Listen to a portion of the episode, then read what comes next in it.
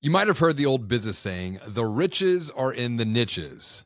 But as we look ahead towards future growth in a digital world, to find those riches, you need to look in the nooks. The question is, where might those niches and nooks be for your financial brand to level up your loans and deposits?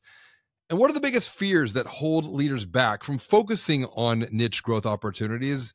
As they often hear, you might even hear when you hear the word niche that you have to give something up to focus on one market segment.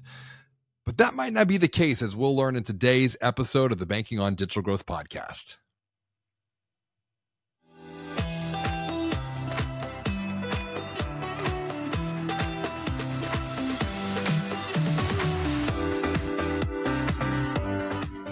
Greetings and hello. I'm James Robert Lay, and I'd like to welcome you to another episode of the Banking on Digital Growth podcast. Today's episode is part of the Exponential Insight series. And joining me for today's conversation is Austin Wentzlaff, co founder and CEO of Nook. Today, Austin and I are going to explore how a focus on niche markets can unlock new growth opportunities for your bank, for your credit union, or for your fintech. Welcome to the show, Austin. It is great to share time with you today, buddy. Absolutely. Thanks for having me. I'm excited. Before we get into talking about what you see as the biggest niche growth opportunities for financial brands, what's good in your world right now? Personally, professionally, is it is your pick to get started on a positive note? Well, there's a lot going good personally, professionally. We had a pretty awesome uh, launch of the new company last week or two weeks ago. So still kind of living on that high and uh, like we talked about a little bit before we hit record here, I did uh, some ice fishing for the first time in about a decade and a half. So that was a fun new uh, new experience or uh, renew, I guess, uh, experience, renewed experience. Um, so yeah, some well, good stuff going on. Well, ice fishing is so timely for this conversation because that is a niche experience, especially for this this guy from Houston, Texas, where you know when the temperature gets below 40 it's really really cold and with this this this whole winter we've had some really just wild weather. We got down to 19 degrees and and i did a run uh, in, in 19 degree weather which was an experience in and of itself but uh, niche experiences uh, i want to dive into this point here because when you think about quote unquote ancient business wisdom it teaches us that the riches are in the niches and you just have to look in the right nook to find those niches and to find those riches. With that thinking in mind, why why should financial brands be thinking about focusing on niche growth opportunities right now? Yeah, I think the uh, the biggest reason for that is really around the fact that we've kind of become this blob that has morphed together, if you yeah. will. And what I mean by that is like all financial institutions out there are very much offering the same exact products and services to the same the same groups of people, um, and that is a very difficult place to be. It's very hard to set yourselves apart. You know, so I, have used this example with a lot of credit unions and, and banks that I've talked to recently, which is around you know, like this was about a month ago, everybody had a five month, 12, 12, uh, five, 5% 12 month CD is what I'm trying to say. And that's, that's great. It's a nice product, but why should I go with your financial institution if I know that every single other bank or credit union on the planet has that exact same product with the exact same, same terms? Um, and that's why we think going back to niche, which is really kind of what a lot of the community banking was built around that that niche community focus, that niche uh, employer focus, niche group focus. That's what truly set people apart. And it didn't matter that you had the same exact product. It mattered that you had a, a unique experience built around that core group of people.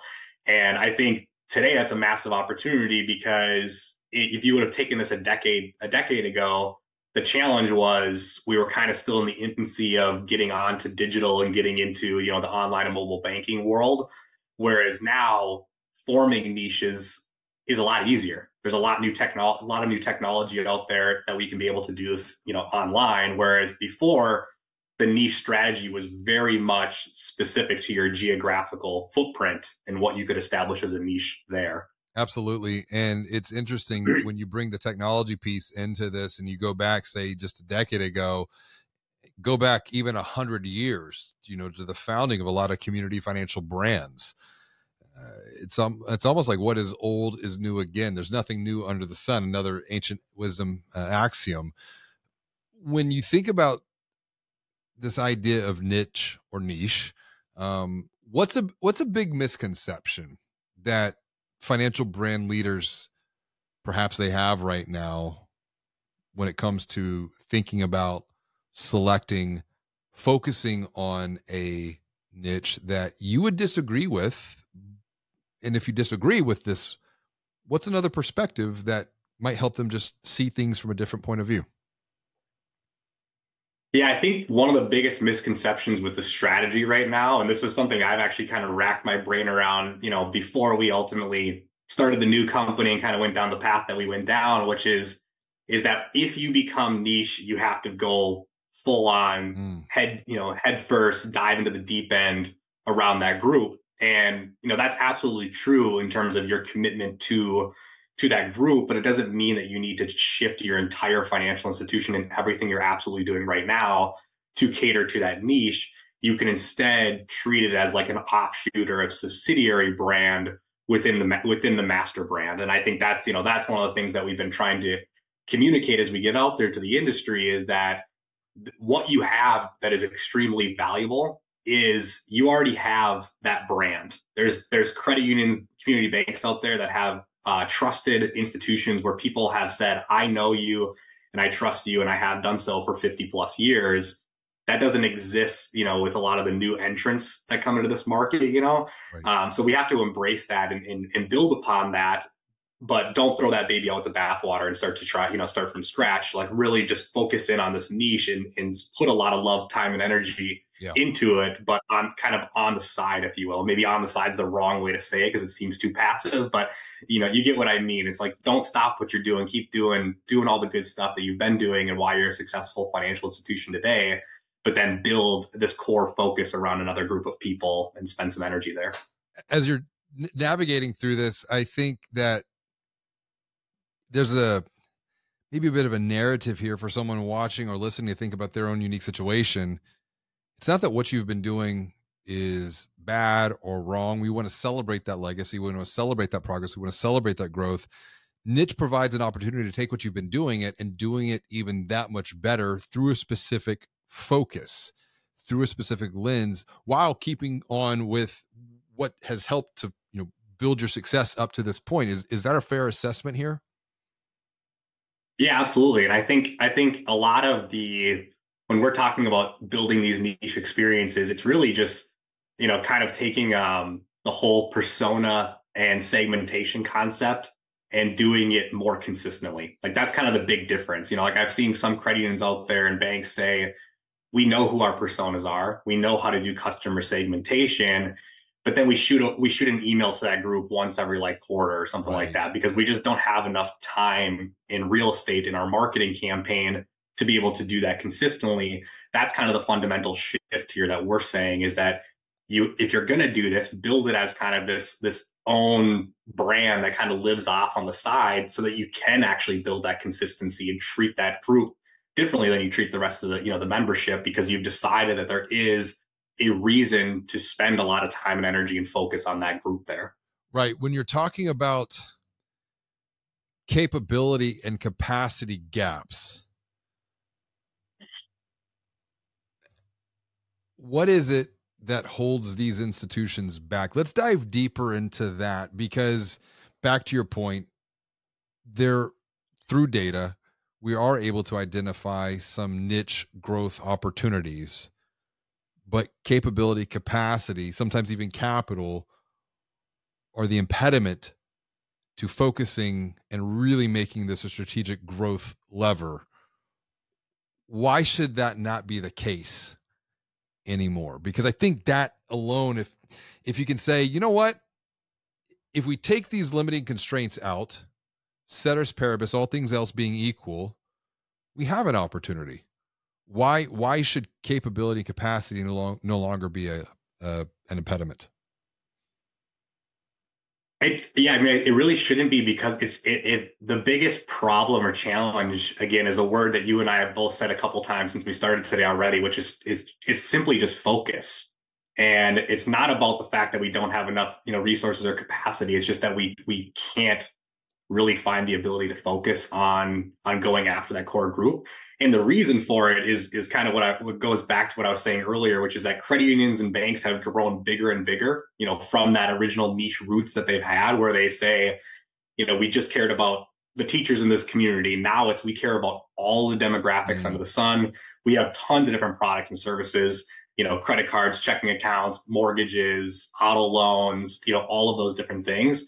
So when I was talking earlier about like real estate is is slim, I mean marketing real estate where it's like I know that Gen Z is important, just as you know the baby boomer group is is important, and everywhere in between those are those groups is very important. And I know the person that runs auto lending wants us to promote auto lending, and the person that that runs mortgage wants to do mortgage, and the credit card and the foundation, and you know everything there is a tug and war battle in marketing, where it's like, how do you possibly even remotely come close to building focus on any of those things if you're trying to satisfy all the different groups and all of the different um, you know uh, business units that you have with it with, you know within the financial institution so that's why I, I, like to keep coming back to the one word answer of of it's really more about focus than it is about anything but that focus is is challenge is a, is a challenge in itself to build a discipline internally because again mm-hmm. that tug of war battle is not going to go away just because you said i think we should focus on this core group of people. Yes.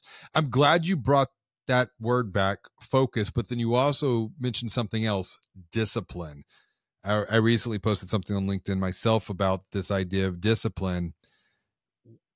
Focus and discipline and, and maybe even taking this into another perspective um, coming and tying this back to the problem that you mentioned before of the commoditization of financial services. Uh, you know i wrote about this in Banking on Digital Growth you've got all of these different institutions all saying the same exact thing to all the same people. And the challenge there when it comes to attention it's eyeballs eyeballs particularly of prospective account holders. And i think we live in a world where ADD is real regardless of this if this is a a diagnosable condition or if it is an environmental condition. Um, attention is the most important asset for any organization, for any individual. You know, it, our our attention is our property, if you will. But if you think about this idea of ADD, what if we were able to like reframe this to where attention plus discipline equals destiny? What I mean by that is when we focus our attention and our intention on creating value for a niche group, we're then disciplined to see that through to establish and expand those relationships then the destiny is the result is going to be growth. I think the hard thing is first and foremost, where do I focus? Because you've you've also framed this up around niche or niche experiences. What do you mean by that? And how do we prioritize focus here?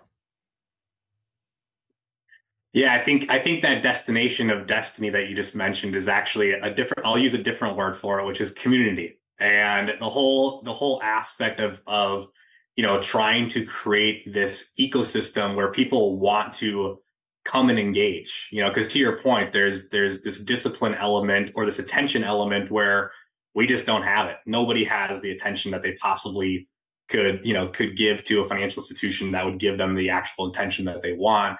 So one of the things that we talk about is building experiences. Mm. So instead of shooting out an email to that segment or that persona because you know that they are a core group of people you want to focus on, it's more about how do you build this this whole focused community or this ecosystem or this experience around them so that you do get that consistency. You know, you get that consistency and engagement because it's about producing helpful educational relevant content that people want to come back to over and over again, not just when it's time to transact. Because I think that's another one of the, the the challenges that that the you know financial uh, brands face right now is that we're very product focused because of that lack of you know uh, marketing real estate that we have. Yeah. So when we're shooting out product marketing, that really only works for a very small subset of of the people there. So you're shooting your email to fifty thousand people, but if it's if it's about an auto loan, I gotta really hope that James Roberts waking up this morning and picking up his phone, and he's about to also be going and leaving to the auto dealership to pick out a car.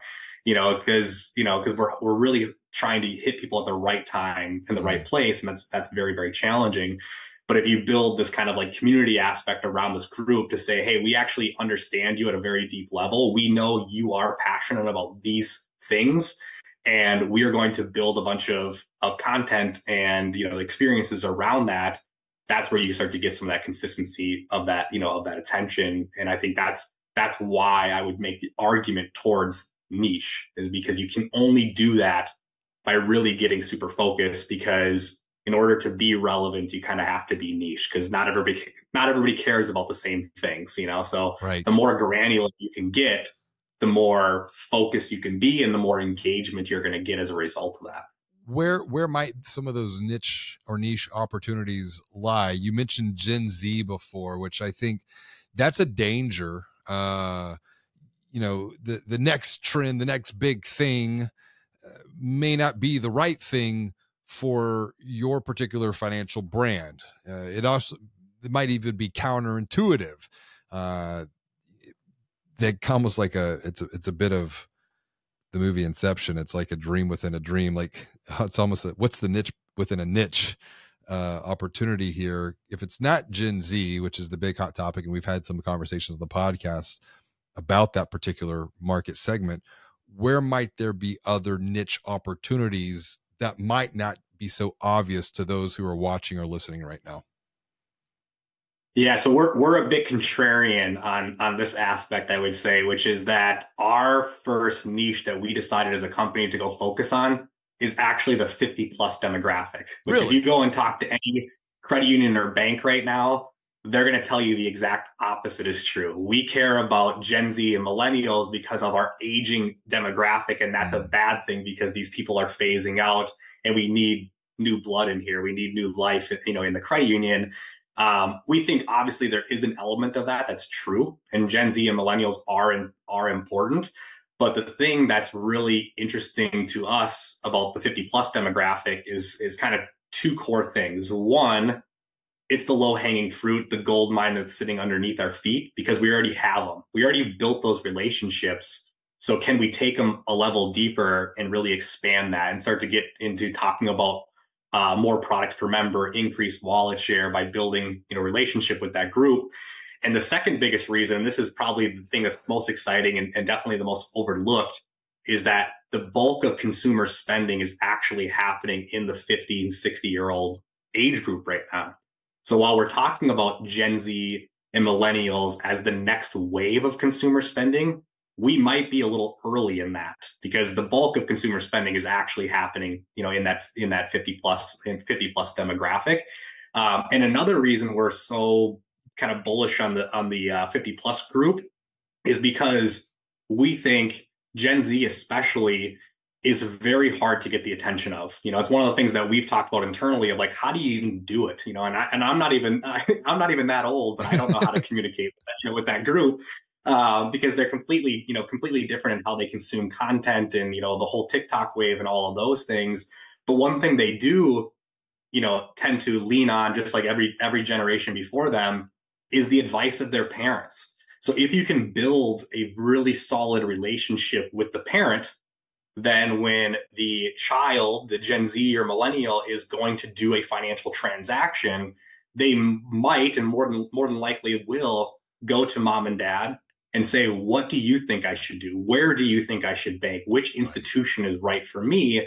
And that's where we think that there's this huge, you know, this huge shift in people really trying to focus to, on Gen Z where Gen Z is. We think let's go let's go the contrarian approach, which is get to their parents, build the deepest level of trust that you could possibly imagine, and then they will you know os- osmosis that to their kids and then you know the credit union will benefit because of that this reminds me of the robert frost poem two paths to virgin yellow wood and i took the one less traveled and that has made all the difference i i always appreciate a contrarian approach even where i just recently posted on linkedin reflecting on that poem i, I saw it my freshman year every day in, in high school and it was a picture that had one path to the left and had one path to the right and I always thought, well, what's the path less traveled until one day, like just it was an epiphany. It hit me. I go, what if the path less traveled was actually the path down the middle of the woods? It's the path that not many take because if you go down the middle of the woods, it's, it's going to be a little bit painful.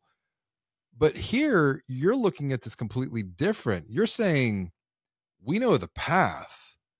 You have the relationships with this demographic that is transacting, spending. They have the money to deposit. They're looking for loans. And through that, we can make deposits into their trust fund that sits between their ears through content and experiences that will then go on to pay dividends whenever their kids are looking for help and hope around their finances. For those who are listening and like, man, I see the opportunity here, but I I don't have this buy-in across the organization just yet. What education needs to happen to help others gain the perspective so that a team, an organization can move forward in unison and as a result co-create value collaborate together yeah i think i think there's just a need for this industry to kind of rally around that concept of we are sitting we're we're really sitting on something pretty special that we're we're ignoring and i think there's a ton of data to support out there like we are we're contrarian in our thoughts about like which group should be we should really be doubling down and focusing on but we're not doing that without data. Like there's so much data out there that's supporting that you should be really in this in this in this market. Uh, because one of the things that you know another reason why we're in this 50 plus group here is that the misconception is that those people are kind of done transacting like they don't need a mm. mortgage anymore because they probably have paid it off over the last you know 30 years when they bought their house when they were in their in their 20s um, they don't need some of these other financial products like maybe a personal loan because they're doing they're doing decent. You know, they're better they're better off than than the rest of the groups.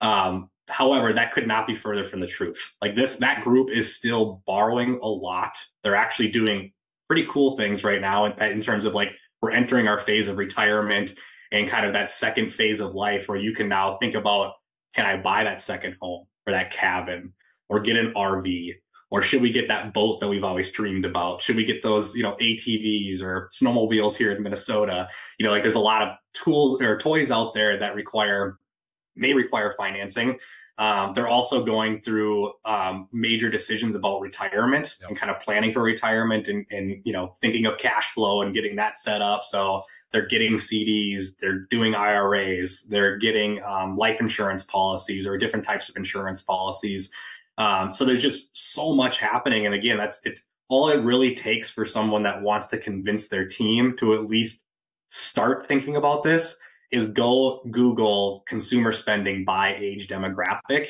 and show them the chart of the 50 plus group shooting shooting up in the air and the other groups kind of staying flat because that's that was one of the things that really got me excited about this is like there's some serious serious data behind here to show that that group really is spending a ton of money and again, these aren't small, trivial purchases. Like they're spending big dollars on big things, and those big things need a financial partner like a credit union or bank, you know, or a financial advisor, you know, or, or something large like that to to really bring them forward. So again, I think it's just it's just the industry for whatever reason has kind of got in this, you know, this this sinkhole of just saying we need Gen Z, you know. And I I've been in the industry for about 10 years.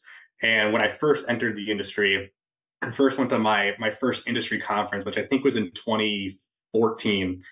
All I heard about was how do we get millennials, mm. and then five years later, I'm still going to the same events, but now I'm hearing how do we get Gen Z? You know, millennials are still important too, but how do we get Gen Z? And it's like we're constantly chasing the next thing when we should just be focusing on what we have right now and really making the most of it. So one one point I want to make on this is be very careful about your own bias being an impediment and roadblock uh, to unlocking and capturing opportunities within niche markets and, and demographics.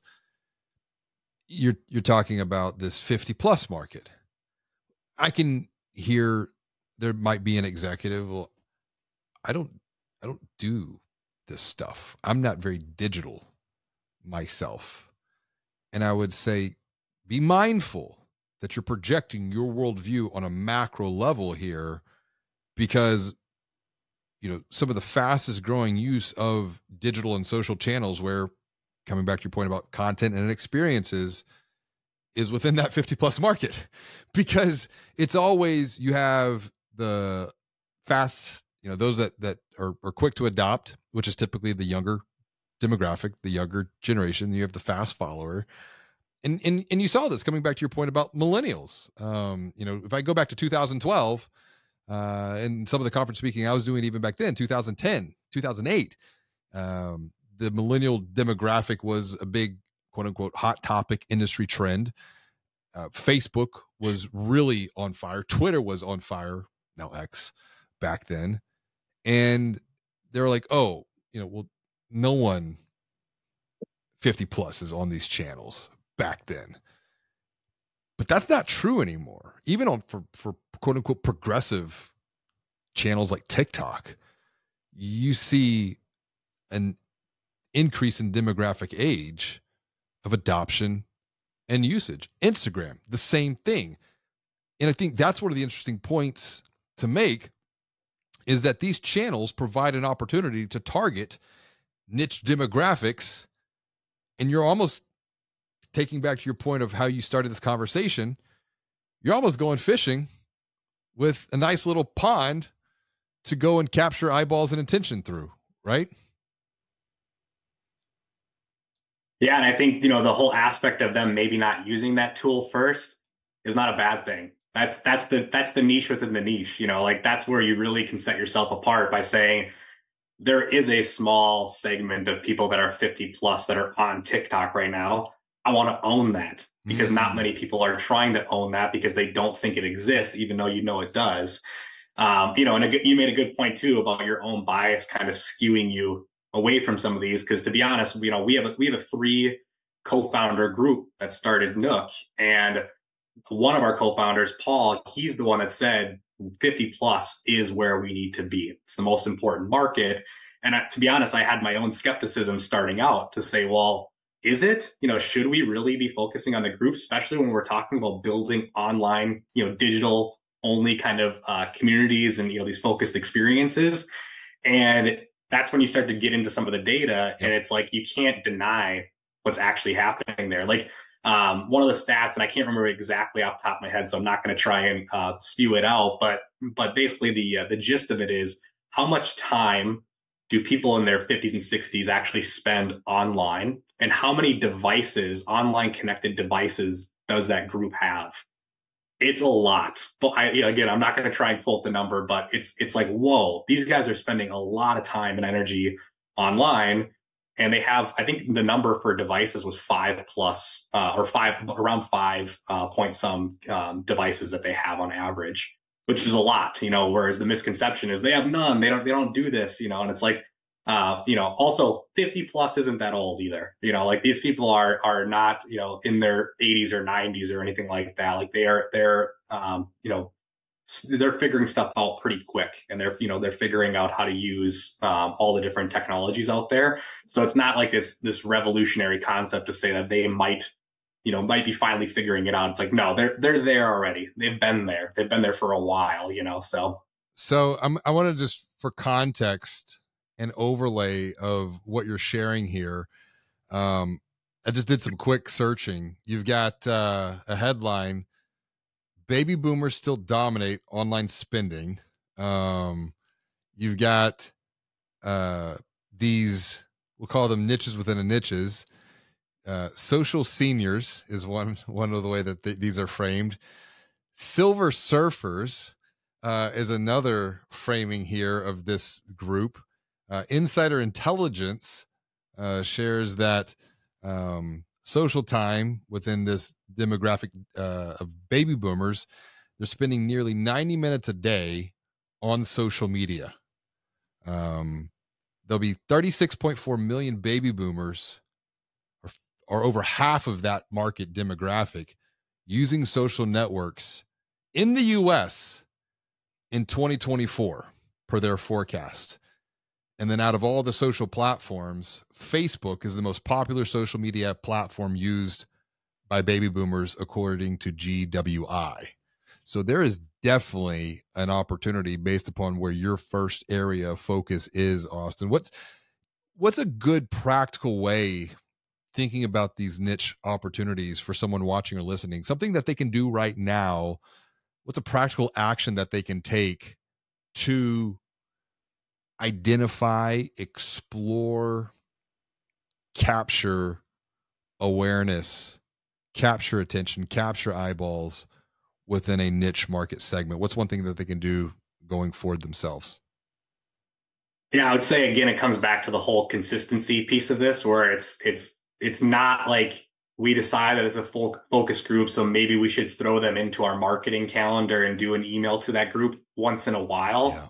Like if you're going to decide to go down this path, you really have to build that consistency and focus around it. And that's one of the reasons why like our company here, we only have one to start. Our, our longer term goal is to have many of them, but we know that you can't just like build the Gen Z one, the millennial one, the baby boomer one, and kind of, you know, half do them all. Like it's not going to work. Like you really have to build a core niche, this group around, you know, this group around this, uh, or this, this, um, content around this group and then be able to really dive in and, and, you know focus on that. So we would i would just say consistency focus.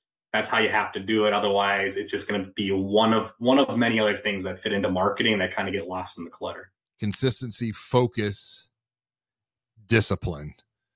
Discipline provides that path forward mm-hmm. to ultimately create that community that results in your destiny of leveling up loans and deposits within a particular demographic segment here. Austin, this has been a fantastic conversation. What is the best way for someone who is watching or listening to reach out to you, say hello, and continue the discussion we've started here today? Yeah, you can find me on LinkedIn. That's probably the easiest place to get a hold of me. So Austin Wentzlaff on LinkedIn. I'm the only one, I'm pretty sure. So find me there. Um, and yeah, we can connect, send me a message, and I'd be happy to chat um, a lot of lot of fun, exciting stuff happening in this space, and I'm super super excited to talk to more financial institutions just about how we can actually bring this you know bring this forward this whole concept of niche experiences and you know setting ourselves apart from the rest of the clutter that's happening in the industry. Absolutely. Connect with austin learn with austin grow with austin. Austin thanks so much for joining me for another episode of the banking on digital growth podcast. This has been a lot of fun today. Definitely. Thank you very much. I appreciate it. As always, and until next time, be well, do good, and be the light.